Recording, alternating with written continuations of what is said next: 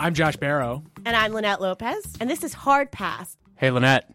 Do you know what that is? It sounds like you may have dropped something. That is my fabulous new Ritz Carlton Rewards credit card, and it is made out of metal. Oh.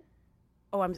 Are you impressed by how classy I am? No, no, no, no, no. But please explain to me why exactly this card is made of metal and what exactly is so special about your new Ritz Carlton card? Um, this is a trend in premium credit cards, uh, starting with the Amex Black Card, the Centurion card that mm. costs you know several thousand dollars a year to have. Mm. Um, so uh, instead of making a credit card out of plastic, you can make it out of this very rigid metal, and then when you hand it to somebody to buy something, they go, "Ooh, that card is so heavy." when you have these metal cards, it's done to be impressive. It's done so that people can show off their fabulous credit card.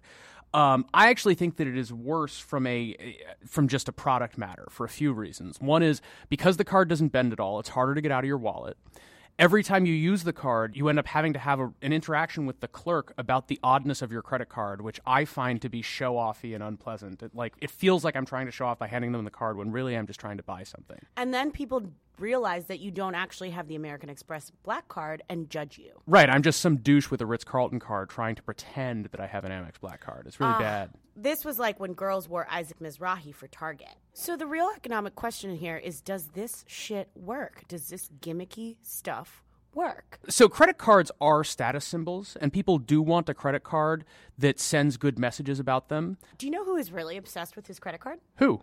Uh, Andy Warhol actually. Really? Which should not be shocking because he was really obsessed with celebrities and status and he grew and up, consumer products. Right. And he grew up poor in Pittsburgh. So when he was able to afford a credit card, that was a big deal to him. This is all documented in a really good book called The Trip about this road trip that he took in 1963 for his first art show in LA. And it makes sense that Andy was so obsessed with this status because the original credit cards were actually kind of a club. They were a diners club uh, designed by this businessman named Frank McNamara so that all of his friends could hang out and not have to bring cash everywhere when they went on their baller ass dinners, which I'm assuming were really fun. I don't know. I would not have been there. Really? You hate steakhouses?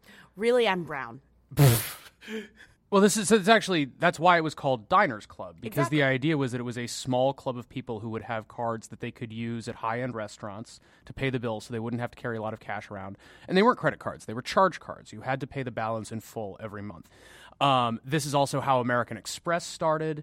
In the 1960s, you start getting cards that allow you to carry a balance, but in the beginning of the credit card industry, credit cards were a thing for rich people. There's obviously been this enormous democratization of credit cards. Like we talked about in our Airfare episode, it seems like the tactics that airlines and credit cards are using are both becoming more gimmicky. You have that stupid metal card, which is a Visa, I see.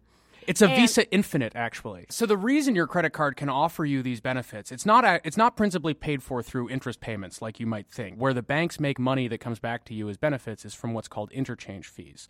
These are charged to merchants when you use your credit card to buy something, and then the fee gets split up. Part of it goes to the network that processes the transaction, that's Visa or Mastercard or whatever. Part of it goes to the bank that serves the store, and then most of the fee goes to the bank that issued you the credit card. But then with the best credit card reward programs, substantially all of that interchange fee revenue then comes back to you in the form of benefits, whether that's cash back or frequent flyer miles. And this is kind of a weird system, right? It's basically a transfer from stores to you that's allowing you to buy a plane ticket every so often. And it's coming under some pressure um, because American Express having a relatively premium product and tending to have higher end customers, stores wanted to be able to accept American Express. And American Express typically charges a higher interchange fee than Visa or MasterCard do. Um, stores didn't like that, and they did, especially didn't like that American Express had a rule that if you were going to accept Amex, you couldn't tell customers that you would prefer that they use a Visa or a MasterCard. You couldn't give them a discount for using a Visa or a MasterCard. So a court found that this was an antitrust violation. It was anti competitive. So it's going to be interesting to see whether stores are going to have more of an ability to fight to get interchange fees lowered. And if they do that, stores might be more profitable. But the downside for all your credit card people is that that will mean there's just less money available to pay for benefits for you.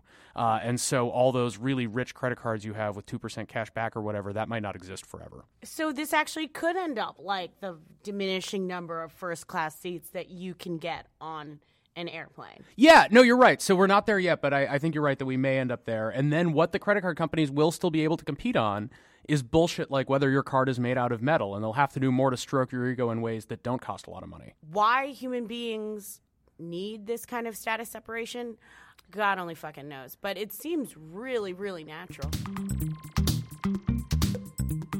Hard Pass is produced by Ben Riskin. Our cover art is by John Fulton, and the music you are hearing is by Aaron Leader.